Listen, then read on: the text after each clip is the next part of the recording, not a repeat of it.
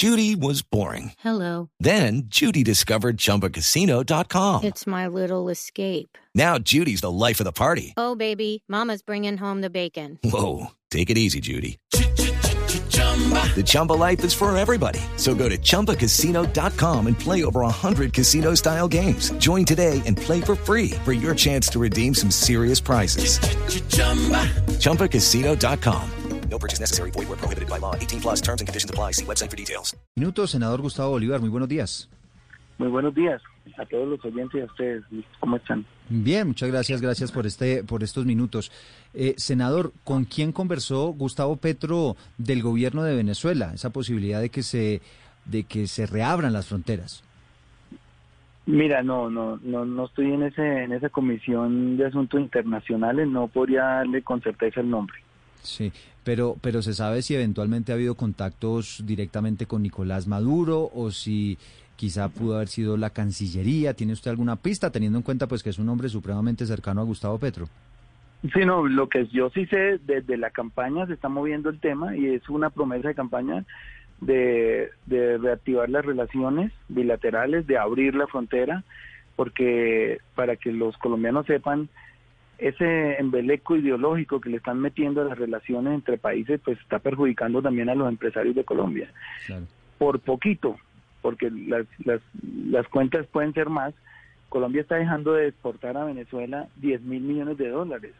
Y en cuatro años de, de, de cese de actividades bilaterales, pues estamos hablando de cuarenta mil millones de dólares. Eso es una cantidad impresionante que hubiera podido mantener a flote muchas de las empresas que se quebraron en Colombia. Claro. Entonces nosotros sí no vamos con esos embelecos, simplemente que cada país resuelva sus problemas, pero si nosotros podemos con nuestro empresario exportarles una cantidad de productos que necesita hoy Venezuela, pues seguramente lo vamos a hacer.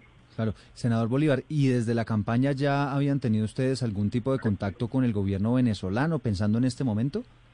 No, nunca se ha tenido, eso sí le puedo dar fe, nunca se tuvieron, precisamente tuvimos mucho cuidado porque cualquier contacto, cualquier foto, cualquier conversación con el gobierno de Venezuela, eh, obviamente la prensa lo hubiera utilizado en nuestra contra para decir que sí estábamos montando un gobierno castrochavista y eso no, nunca se ha montado. Esto mismo lo prometieron ya en, en campaña otros candidatos porque se dieron cuenta de la torpeza del presidente Iván Duque de, de cerrar esa frontera y de, y de perdón, esas relaciones bilaterales uh-huh. en detrimento de todas las exportaciones que hubiéramos podido hacer y el empleo que generan esas exportaciones en Colombia, un país con alto nivel de desempleo. Sí. Senador, ustedes cuando estaban en, en campaña y demás, ¿se imaginaron cómo podía ser la posesión de Gustavo Petro? ¿A qué gobiernos, por ejemplo, podrían invitar?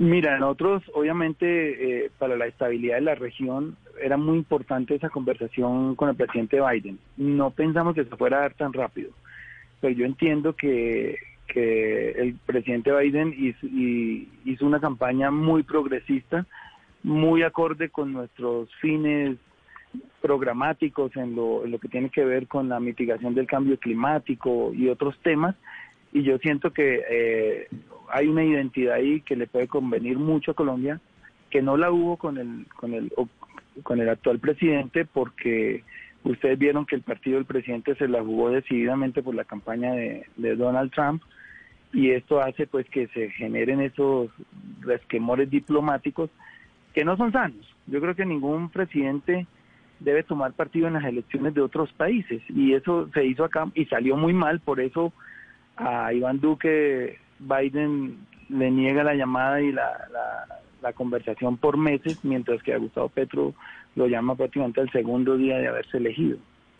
Senador, yo sé que usted me va a decir que eh, obviamente esa invitación no depende de usted, por eso le quiero preguntar eh, por su opinión, porque pues evidentemente la decisión que tome el presidente Petro va a ser eh, de él, pero si fuera por usted, ¿usted le aconsejaría al presidente Gustavo Petro que invitara a Nicolás Maduro a la posesión?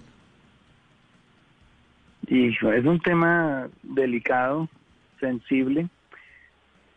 La verdad no tengo una respuesta así inmediata, pero mmm, no sé, no, la verdad me deja, me, ahí sí me dejó, me dejó tibio. Lo metemos en, a, en aprietos, como dirían sí, algunos. Sí, sí, sí.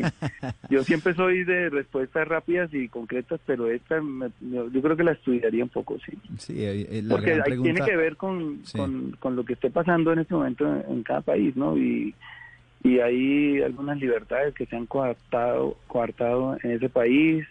Eh, no sé si van a tener una conversación previa, pero Gustavo ha dicho que sin exclusión de ninguna nación, él quiere empezar una, una conversación como bloque latinoamericano, y esto pues obviamente tiene que incluir a Venezuela. Sí, ¿incluiría también, por ejemplo, a, a Daniel Ortega de Nicaragua?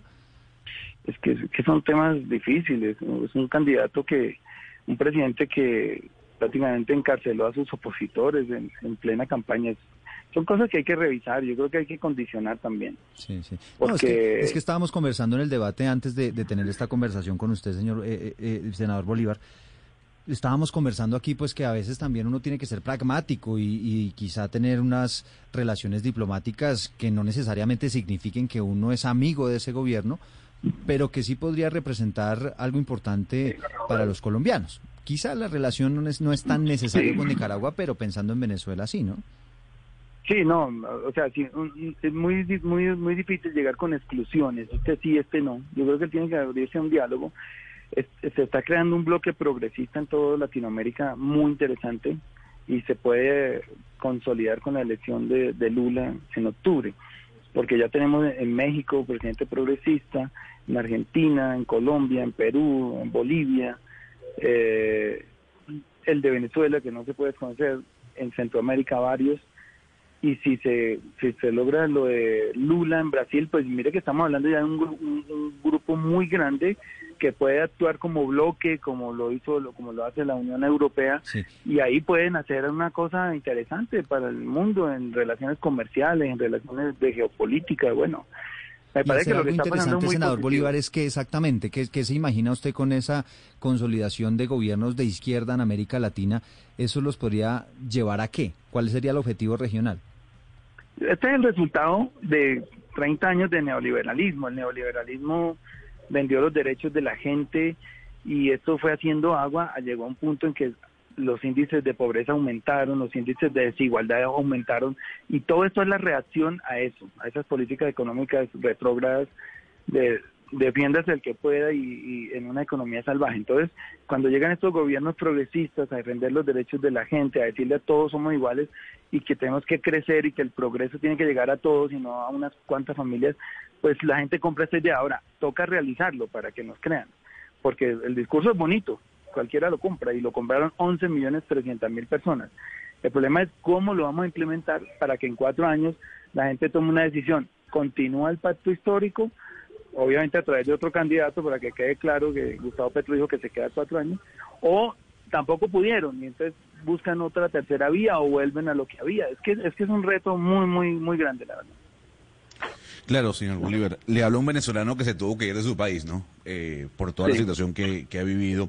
Eh, y a mí me llama la atención lo que usted menciona, ¿no? El discurso bonito, lo que significa el progresismo, pero dentro del discurso que usted menciona y lo que ustedes buscan es completamente la antítesis de lo que vive Venezuela. Y si bien es cierto, podemos estar de acuerdo en la apertura de fronteras, en una apertura comercial. La pregunta es, ¿el presidente Gustavo Petro debe seguir reconociendo a Nicolás Maduro como un dictador?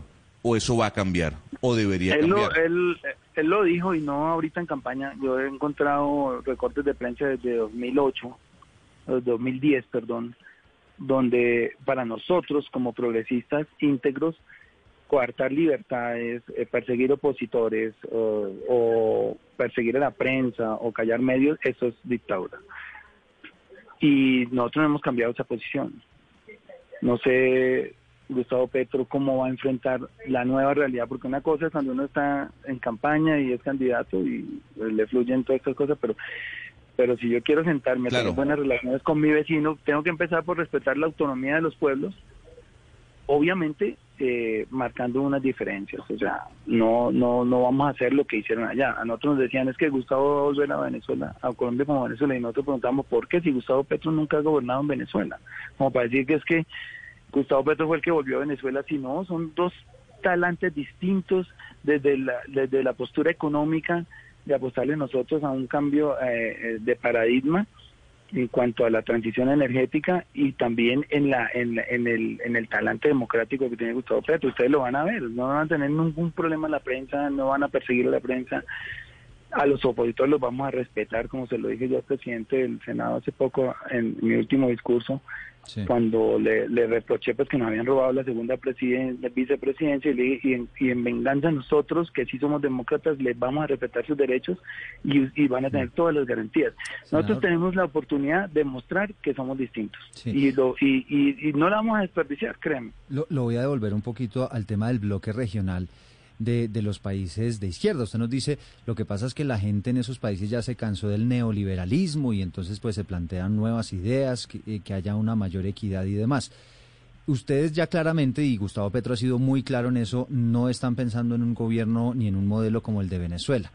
Pero usted, pensando a nivel regional en esos países mmm, que son de izquierda, ¿usted se imagina el, el gobierno de Gustavo Petro parecido al de quién? ¿Al de qué líder de izquierda en la región? Yo creo que un poquito más al de Lula, un poquito más al de Andrés Manuel López, y en la transferencia al de Mujica, en Uruguay. Sí. Ah, es decir, son serían unas, unas izquierdas un poco más moderadas, evidentemente.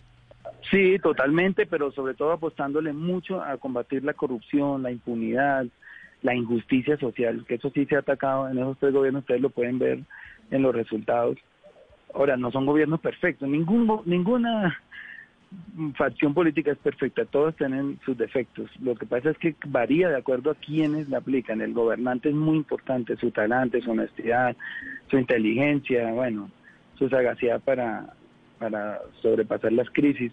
Eso eso cambia, digamos que las las ideologías están ahí escritas, pero con la mismo con el mismo libro, el mismo guión, dos candidatos distintos pueden hacer de un país la ruina o sacarlo adelante. Es que eso tiene que ver mucho con el candidato, que fue lo que me atrajo a mí de Gustavo Petro, su inteligencia, claro. su preparación, porque seguramente con el mismo libreto, exactamente, yo puedo ver los mismos programas, pero me lo dicen que están en cabeza de no sé quién, bueno, no voy a dar nombres para no ofender, seguramente yo no hubiera creído. Senador, ya cambiando un poco de tema y aterrizando en el plano nacional, pues eh, esta puja por la presidencia del Senado va a estar eh, dura. Sabemos que pues eh, Roy Barreras está interesado, la senadora María José Pizarro también, y pues también nos cuentan que usted, cuéntenos un poco si es cierto que usted quiere pues llegar a la presidencia del Senado y por qué piensa que usted debería estar en ese puesto. Sí, yo ayer lo manifesté en un tuit, mi interés de, de estar en la presidencia. Primero, pues... Mmm, aquí con un poquito de vanidad siento que tengo derecho por haber sido la cabeza lista, por haber sido de los que más dio la pelea en estos cuatro años y, y en la campaña pues incansablemente trabajé por este resultado. Aparte de eso, yo, Gustavo Petro puede contar con mi lealtad única, pues en el sentido de que eh, va a defender sus intereses, su gobernabilidad, los proyectos tan importantes que tenemos que presentar para poderle cumplir al país con las reformas que les prometimos.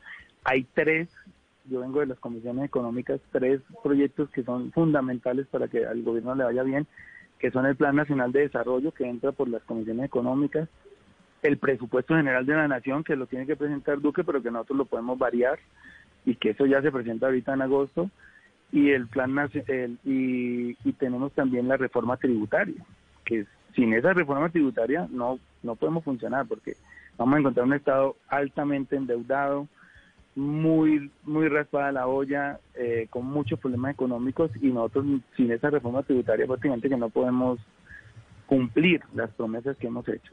Entonces yo creo que desde, esas, desde esa experiencia que he tenido en las comisiones económicas, para manejar esos tres grandes retos, esos tres grandes proyectos, yo puedo ser muy fundamental ahí en la presidencia del Senado. Pues sin demeritar eh, mis, mis contrincantes de Roy Barreras y María José Pizarro. Sí, claro, senador Bolívar, eh, usted mismo dice pues que, que es un poco de vanidad, pero que pues usted ha, ha trabajado mucho eh, por estar en esa presidencia.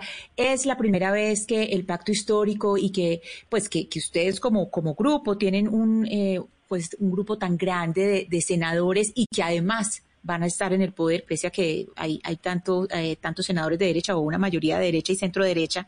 Y yo le quiero preguntar sobre ese liderazgo suyo, sobre toda la lista del Pacto Histórico. usted como cabeza de lista y ya pues con esta experiencia que tiene, ¿cómo está formando en este momento? ¿Cuáles son las conversaciones que usted está teniendo sobre todo con estos nuevos senadores y senadoras que no tienen experiencia en legislación y que tienen eh, mm. un manejo, eh, digamos, un poco particular o eh, bastante extraño con la prensa? Es decir, que todavía no entienden que nuestro papel en la prensa es controlarlos y que se mantiene, pues que hacer, hacer control del poder y se mantienen furiosos. Sí, no, no, no, eso nos pasa a todos recién entrados, a mí también me ha pasado. Lo que pasa es que cuando uno se da cuenta que la prensa ya toma sesgo, pues ya uno les coge prevención, pero hay, hay periodistas, yo a Camila siempre, por ejemplo, nunca me la he negado, porque uno sabe que va por la línea del medio, o sea, lo que tiene que hacer un periodista objetivamente. Pero hay periodistas que si a uno les nota la rabia, el sesgo, uno dice, ¿para qué voy a que me den palo? Pues me quedo en la casa durmiendo. Y ellos entienden eso, pero lo que estamos acá haciendo, y ustedes han visto desde que ganó Gustavo Petro, nuestra actitud es reconciliar el país, pasarle a la prensa, invitar a todos estos detractores, como dice yo con Marbel, que nos ha tratado pésimo, pero le dije, bueno, no importa, venga, hablemos, ¿qué necesita? Dice que se siente con inseguridad. Le dije, bueno, hablemos de su seguridad, pero bueno, digamos, eh, estamos en otra actitud, porque obviamente en campaña pues uno es uno y en la oposición es uno y en el gobierno ya la responsabilidad cambia, porque ningún gobierno ha podido reconciliar al país, la polarización se ha profundizado, pero nosotros decimos esto tiene que cesar en algún momento y si nos toca pasar las páginas, que nos toque, comernos los sapos que nos toque, y el orgullo pues nos lo comemos, pero sí. Tratemos de hacer un esfuerzo por unir este país, respetando las diferencias, respetando que cada cual puede pensar distinto, pero que en lo fundamental, que es que Colombia le vaya bien, que salga adelante, que baje la pobreza, que baje el desempleo, que cese la violencia, en eso tiene que haber un acuerdo de todos. Sí. Uno, uno ve que hay gente que se pone feliz que porque va a subir el dólar a cinco mil, sabiendo que eso lo va a perjudicar, pero con tal de que le vaya mal al otro, pues mejor, y eso no puede seguir pasando. Claro. Nosotros tenemos que pensar como país en unos problemas fundamentales. Ya en, en, en los temas políticos y electorales, pues obviamente ellos pasan ahora a la oposición. En la oposición tengo que decirte que uno brilla mucho, es más cómodo hacer oposición que gobierno, porque en el gobierno pues se nos vienen todos los problemas encima y si no se resuelven rápido, pues empezamos a gastar esa chequera que le entregan a un presidente. Para que la, a mí me gusta siempre hacer analogías y que la gente entienda de qué se trata el poder. Entonces, a Gustavo Petro le entregaron una chequera de cien cheques. Entonces, por ejemplo, un mal nombramiento le quita una hojita. Mm. Un mal paso le quita... ¿Una reforma dos. tributaria? Una reforma tributaria mm. mal concebida le puede quitar veinte hojas. Entonces, terminan con como terminó Duque, con diecisiete hojitas. O como terminó Santo, con veinte. En sobregiro, entonces, como, como dirían algunos. Eh, o sobregirado, sí, que es lo peor. Entonces Senador. Uno tiene que manejar esa chequerita como, como con mucho tacto y nosotros queremos hacerlo bien. Obviamente no va a ser perfecto, eso sería in- increíble, pues que hubiera un gobierno perfecto, pero mientras se trabaje con honestidad y se, se equivoque de, de buena fe, digamos, sin, sin mala fe, y se corrija, pues yo creo que la gente va a notar Senador. La diferencia. Lo primero que... ya en los primeros cien días es que esto no va a ser Venezuela y ahí ya bajamos un mito. Sí. ¿Y en qué quiere decir? Pues que no va a haber expropiaciones, que vamos a respetar la, la, la propiedad privada, el libre mm. emprendimiento, todos los, digamos, los paradigmas del capitalismo se van a mantener porque nosotros somos capitalistas. Parece que queremos humanizar el capitalismo, que eso es distinto. Sí, senador, eh, ustedes han estado reunidos estos últimos días pues evaluando la estrategia para la gobernabilidad de Gustavo Petro, porque en este momento evidentemente pues no tienen todavía las mayorías, están por ahí haciéndole coqueteos a, al Partido Liberal. De esos partidos que están del otro lado, que no respaldaron inicialmente a Gustavo Petro, ¿cuáles cree usted se podrían cautivar? ¿Cuáles, cuáles cree usted podrían venirse del lado de Gustavo Petro? Bueno, nosotros, mira, si, si conseguimos el Partido Liberal en pleno, es decir, sus treinta y tres representantes y sus quince sena- o catorce senadores, podemos con- formar una mayoría simple. La mayoría simple pues, eh, sirve para aprobar, para aprobar la mayoría de proyectos de ley, pero para aprobar reformas constitucionales necesitamos una mayoría calificada. Y ahí sí vamos a necesitar gente de la U y gente de Cambio Radical. Yo, obviamente, con los conservadores y los de Centro Democrático no contamos porque ya desde ya se han declarado en oposición. Pero si nosotros logramos conquistar un poquito de esas de esos dos partidos, podemos llegar a las mayorías calificadas, que son las que necesitan para las reformas constitucionales. once de la mañana, veintinueve minutos. Oscar Montes desde Barranquilla. Sí, eh, eh, senador Bolívar, mire, le quiero preguntar sobre eso que usted está hablando. Es decir, esa gobernabilidad, obviamente, que cuando no se tienen las mayorías, pues hay que buscar la forma de tenerlas. Se negocia, entonces hay, algunos gobiernos ofrecen mermelada y todo lo demás y todo lo que usted quiera. ¿Cómo va a lograr ustedes, cómo van a lograr ustedes desde el Pacto Histórico tener esas mayorías que les permita poder sacar adelante esas iniciativas eh, que, que, tiene, que van a llevar al Congreso de la República para que sean ley? Es decir, ¿cuál va a ser el costo, el costo que tendría que asumir el gobierno Petro para poder contar con esa mayoría? Porque si no la va a tener, va a ser muy difícil que logre darle trámite a esas iniciativas que tienen ustedes pensado.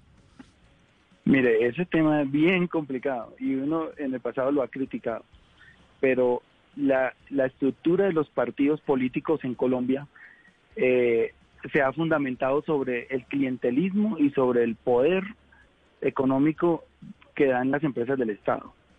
Y eso hay que empezarlo a desmontar, porque mmm, los si ustedes ven congresistas, en este momento pues hay menos, le quitamos mucho espacio con esta elección del trece de marzo, pero la mayoría del Congreso estaba conformada por clientelas, por personas que amasan entidades públicas para esclavizar a sus empleados y les exigen veinte, treinta votos a cada uno, y con eso ellos van reeligiéndose consecutivamente. Entonces, la mermelada se usa para esas dos cosas, o para saquear las entidades, que eso lo hacen la mayoría, o para esclavizar a los empleados del Estado.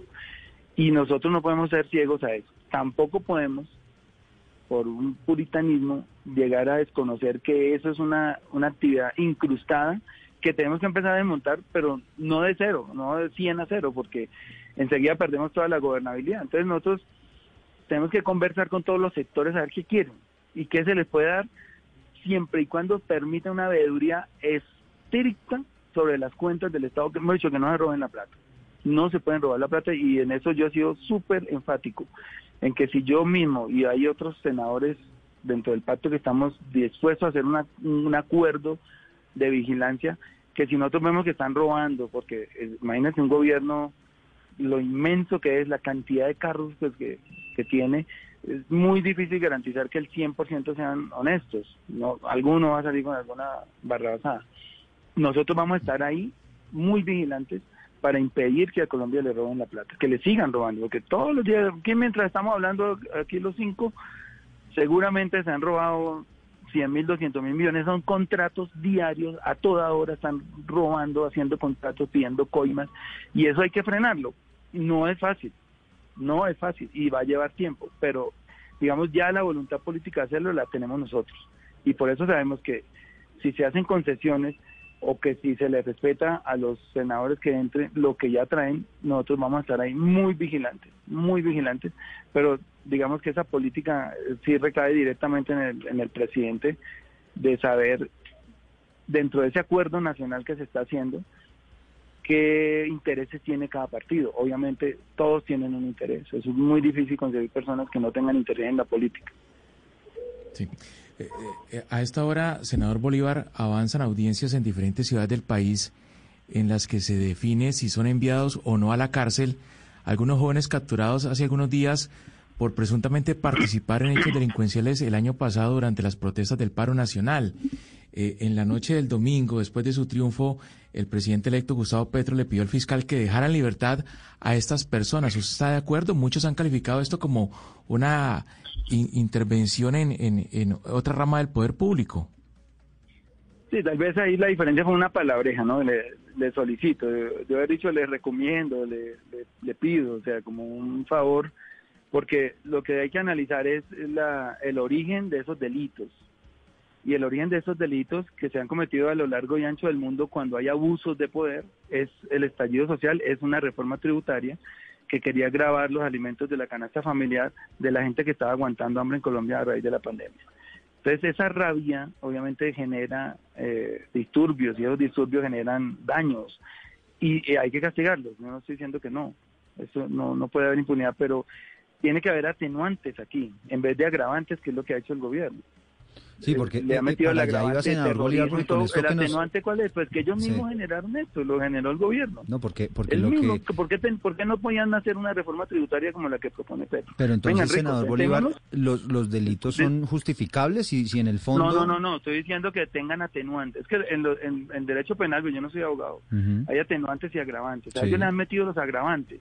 El atenuante tenía que aparecer porque ellos no estaban pensando, no estaban... Eh, digamos, no se reunieron un día a decir vamos a hacer daños, no, fue un estallido que produjo un detonante que fue una mala política económica que generó esa reforma tributaria. Pero senador, aquí yo Entonces, le hago una pregunta no, y con el mayor no, respeto, una... por supuesto, sí. se, se la formulo con el mayor respeto, pero unas personas, unos jóvenes que premeditadamente compran unas botellas, las llenan de gasolina, compran gasolina para quemar buses, para lanzarle esas botellas llenas de fuego a, a los policías y, y tratar de quemarlos vivos.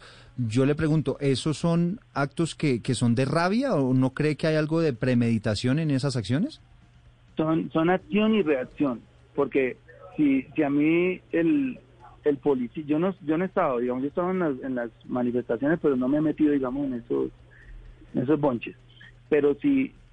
analizando la psicología humana, si yo estoy protestando, yo por ejemplo he estado en protestas que me toca salir corriendo porque empiezan a tirar gases sin nosotros estar haciendo nada, o sea, cero, cero, cero. Y ellos no tiran los gases, como lo dice el derecho internacional humanitario, sino los tiran a la cara, entonces uno sabe que si no se quita, le quitan un ojo. Entonces si a un compañero mío le, le sacan un ojo, como lo vimos por televisión muchas veces, en miles de videos, miles, yo los llevé a, a Washington, al, me senté con el congresista Jim McGovern, y le mostré quinientos setenta videos de abuso policial. Entonces, si yo estoy ahí y a mi hermano o a mi amigo o a mi pana le sacan un ojo o lo matan, como pasó, yo no sé cuál sea la reacción, es violenta, no estoy diciendo que tenga que ser así. Pero yo le dije al ministro Molano en un debate de moción de censura, muéstreme el artículo del Código Penal o, del de, o de la Constitución Nacional donde diga que quemar un C A I o un bus o tirar una molotov da pena de muerte, porque él decía, ¿por qué tantos muertos? No, es que quemaron buses, pero muéstreme dónde está la pena de muerte instaurada en Colombia. Apresen los muchachos, porque sí está mal hecho, y llévelos a un juicio. Pero ¿qué ha pasado con todas las detenciones que hubo? Casi el noventa por ciento se cayeron porque no tenían pruebas. Fue una cacería de brujas, cogían a todo el que fuera juntado de alguna pintura. O sea, una una cosa eh, donde se violaron todos los derechos mm. y de los de los detenidos, y hubo más de dos mil setecientas eh, detenciones ilegales según el, el, sí. el senador Bolívar. Y, y, y yo le pregunto, y en el gobierno de Gustavo Petro, ¿cómo manejarían esas situaciones? Un bloqueo de una vía, que bloqueen Transmilenio, hechos vías de hecho que terminan afectando a la mayoría de la población. ¿Eso cómo cambiaría en el gobierno de, de, de Gustavo Petro? Voy a usar una palabra que usó Vargas Llosa en alguna ocasión. Eso es chimbo, eso es chimbo, marica. Sentémonos a hablar, porque este man no se sentó a hablar con los jóvenes, les empezó a dar bala. Era llevarlo a la Casa de Nariño. ¿Qué quieren, muchachos? Tienen la razón, ustedes no han tenido oportunidades de educación ni de empleo. Vengan, hagamos un complex, yo me comprometo a arreglarles el problema en diez años, empiezo con una sede en Suba, lo que sea. Eso es puro hablar, hermano, es que para eso está el diálogo. Entonces no es cogerlos con el orgullo, hasta que no se quiten no hablamos, no, porque ellos se pusieron ahí porque les mandaron una reforma tributaria que los iba a poner a aguantar más hambre. Entonces, cuando eso pase, porque seguramente va a pasar, nosotros no, no, no descartamos que haya protestas de la derecha o la misma, los muchachos no son, no están matriculados, digamos en este momento ellos, si en seis meses Gustavo Petro no les ha resuelto algunas cosas, van a salir a la calle. Pero nos sentamos a dialogar, es que todo se puede con diálogo, y este gobierno no se cerró al diálogo, no recibió ni siquiera a los, a los, a los dirigentes del paro, es un, un orgullo estúpido que manejaron ahí, y seguramente ese, ese paro se hubiera podido parar al segundo, tercer día, si se sienta a dialogar con las partes que estaban muy ofendidas, y eso es lo que nos pasaría, ¿no? Sí, es, es claro que todo se puede o, o todo se podría eh, solucionar con diálogo, pero yo le quiero preguntar, siempre en estas marchas, sobre todo en marchas cuando han sido muy violentas, eh, se dice que están infiltradas por la derecha, ¿cierto? Siempre se ha dicho eh, que esos que son eh, tan violentos son infiltrados y que en realidad pues los que protestan eh, siempre es una protesta eh, pacífica, y en ese sentido le quiero preguntar a usted si usted cree que ahora que va a ser, que va a entrar al poder Gustavo Petro, estas marchas pues no tendrán protestas violentas, o por el contrario, la derecha va a hacer eh, protestas más violentas, y en ese sentido, ¿ustedes qué harían con el ESMAD? Si empiezan esas esas protestas violentas, ¿qué harían con el ESMAD? ¿El ESMAD sale o no sale? No, mira, de lo que has dicho, que ahí, ahí se desprenden tres respuestas. La primera, nosotros queremos hacer una reforma de la policía, una reforma a fondo, enseñarles derecho internacional humanitario, que el policía tenga derechos también, pero que también no se quede policía toda la vida, queremos que se eduquen. Eso es una, una parte.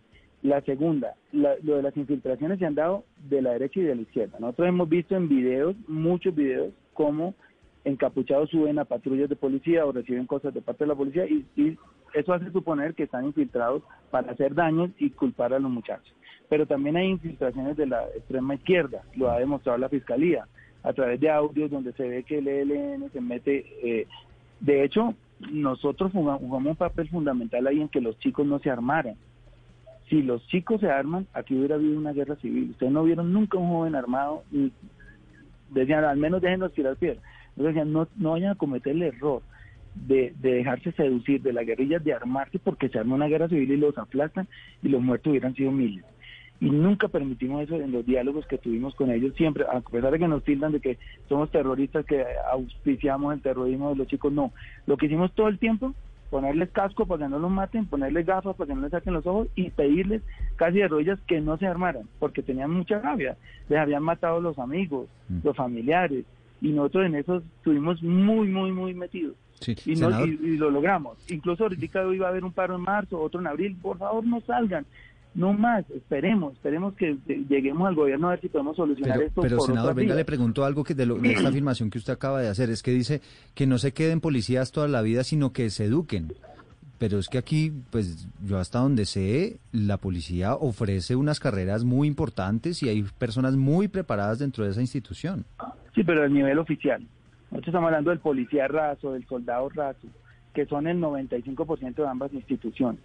Gustavo Petro ha dicho, ¿por qué un patrullero no puede llegar a ser general? Nosotros le podemos brindar esa oportunidad, que haga toda la carrera suboficial, que después se haga una carrera profesional y eso le dé el salto al oficialismo, ya. Y si quiere seguir adelante puede ser coronel o general. Claro. A eso me refiero. No, ahí quedó claro, señor senador. Y, y volviendo un poco para, para sintetizar la pregunta que le estaba haciendo Ana Cristina, que me parece interesante, si en el gobierno de Gustavo Petro eh, pues hay alguna situación de orden público, hay un bloqueo de vías que está afectando la economía, como ha ocurrido eh, en, en algunas oportunidades, usted dice vamos al diálogo, pero mientras tanto, ¿qué? ¿Ustedes utilizarían el ESMAD para desbloquear esas vías?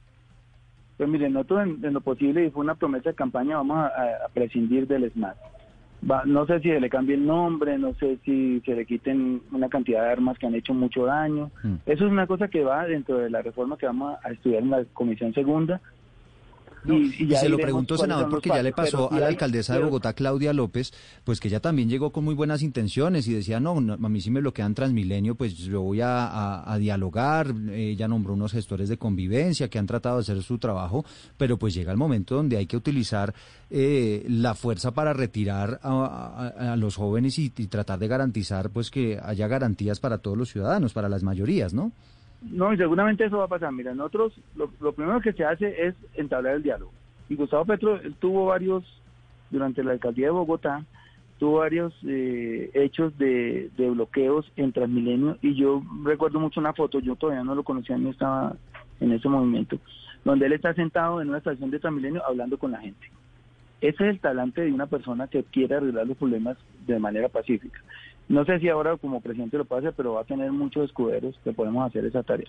Venga, sentémonos, porque nadie protesta porque le gusta, nadie sale a hacerse cascar o a sacar un ojo que porque eso es chévere. No, de donde la gente protesta porque tiene una molestia y él es un ciudadano con derechos. Y la protesta es un derecho constitucional, además. Entonces nosotros respetarlo a lo más.